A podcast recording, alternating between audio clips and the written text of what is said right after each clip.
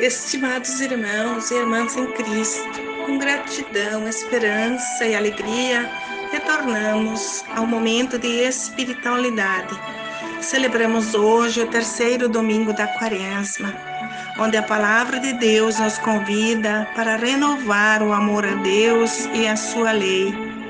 Deus organizou o seu povo para dar-lhe uma legislação que lhe trouxesse instruções a fim de habilitar e capacitar o povo para uma caminhada abençoada e vitoriosa. Moisés foi o profeta relutante, porta-voz das palavras celestiais para o povo que ele guiava pelo deserto. A primeira leitura do livro do Êxodo, no capítulo 20, relata a aliança de Deus com o seu povo. Ao terceiro dia do terceiro mês da saída do Egito, acamparam de frente ao monte Sinai. Deus percebeu a necessidade de orientar o seu povo para evitar a dispersão. Chamou Moisés para subir a montanha se encontrar com seu Deus. Quem uma nuvem escura desceu do céu para falar com firmeza ao povo que estava ao pé da montanha. E disse: Eu sou o Senhor teu Deus, que te tirou do Egito e da escravidão. Não terás outros deuses além de mim. Lembrou o povo de sua ação e propôs uma aliança.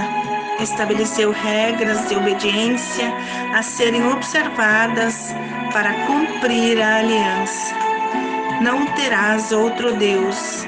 Ele era o único Deus vivo a ser obedecido e louvado, pois era misericordioso e zelava pela verdade e pela justiça. Moisés recebeu na montanha as tábuas dos Dez Mandamentos que falavam de Deus e suas relações com o povo atitudes de amor e de respeito com o próximo. Os Dez Mandamentos não são leis pesadas, são orientações para os cristãos seguir cautelosos e prudentes para viver no amor, na convivência harmoniosa com o próximo. O evangelho de hoje relata o confronto de Jesus com os mercadores do templo. Templo de Jerusalém havia sido construído para servir o povo, um lugar onde as pessoas pudessem expressar a sua fé no Deus da vida e da libertação. Mas acabou sendo transformado num instrumento de exclusão, um lugar de exploração e violência contra os mais fracos. A destruição do, do templo foi um escândalo para os judeus e uma loucura para os pagãos. E perguntaram a Jesus o que ele queria mostrar com os sinais de destruição do templo. E ele respondeu: Destruí esse templo em três dias. Eu o levantarei. Eles não entenderam a forma de Jesus reconstruir um templo em três dias, que levou mais de 40 anos para ser construído. Jesus não falou de um templo de material concreto, mas do seu próprio corpo, um templo verdadeiro de culto ao Deus que assume a promoção de vida digna um templo que sofrerá hostilidades nesse mundo, será crucificado e destruído, mas prevalecerá a vida, um templo de ressurreição.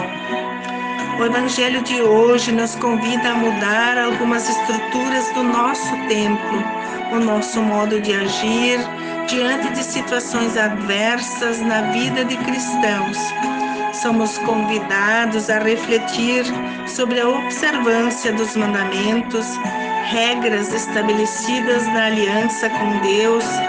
Devemos respeitar mutuamente, pois são direitos e deveres para o bem viver de cada comunidade. Neste tempo de quaresma, somos convidados a retornar ao essencial da nossa fé, refazer o nosso relacionamento com Deus, com nós mesmos, com o próximo e com a natureza.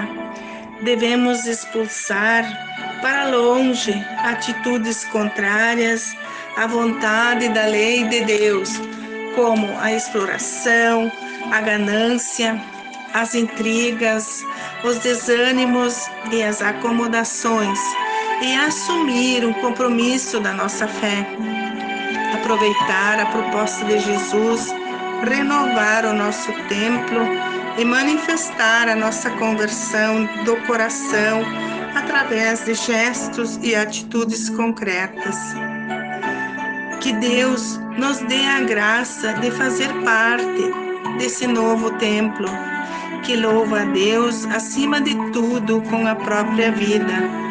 Que todos nós possamos continuar com fé, oração e esperança no Deus da vida, que estenda a sua bênção sobre todas as pessoas que clamam pela cura da doença que aflige o mundo todo neste momento. Glória ao Pai, ao Filho e ao Espírito Santo, como era no princípio, agora e para sempre. Amém. Louvado seja nosso Senhor Jesus Cristo, para sempre seja louvado. Um ótimo domingo para todos nós.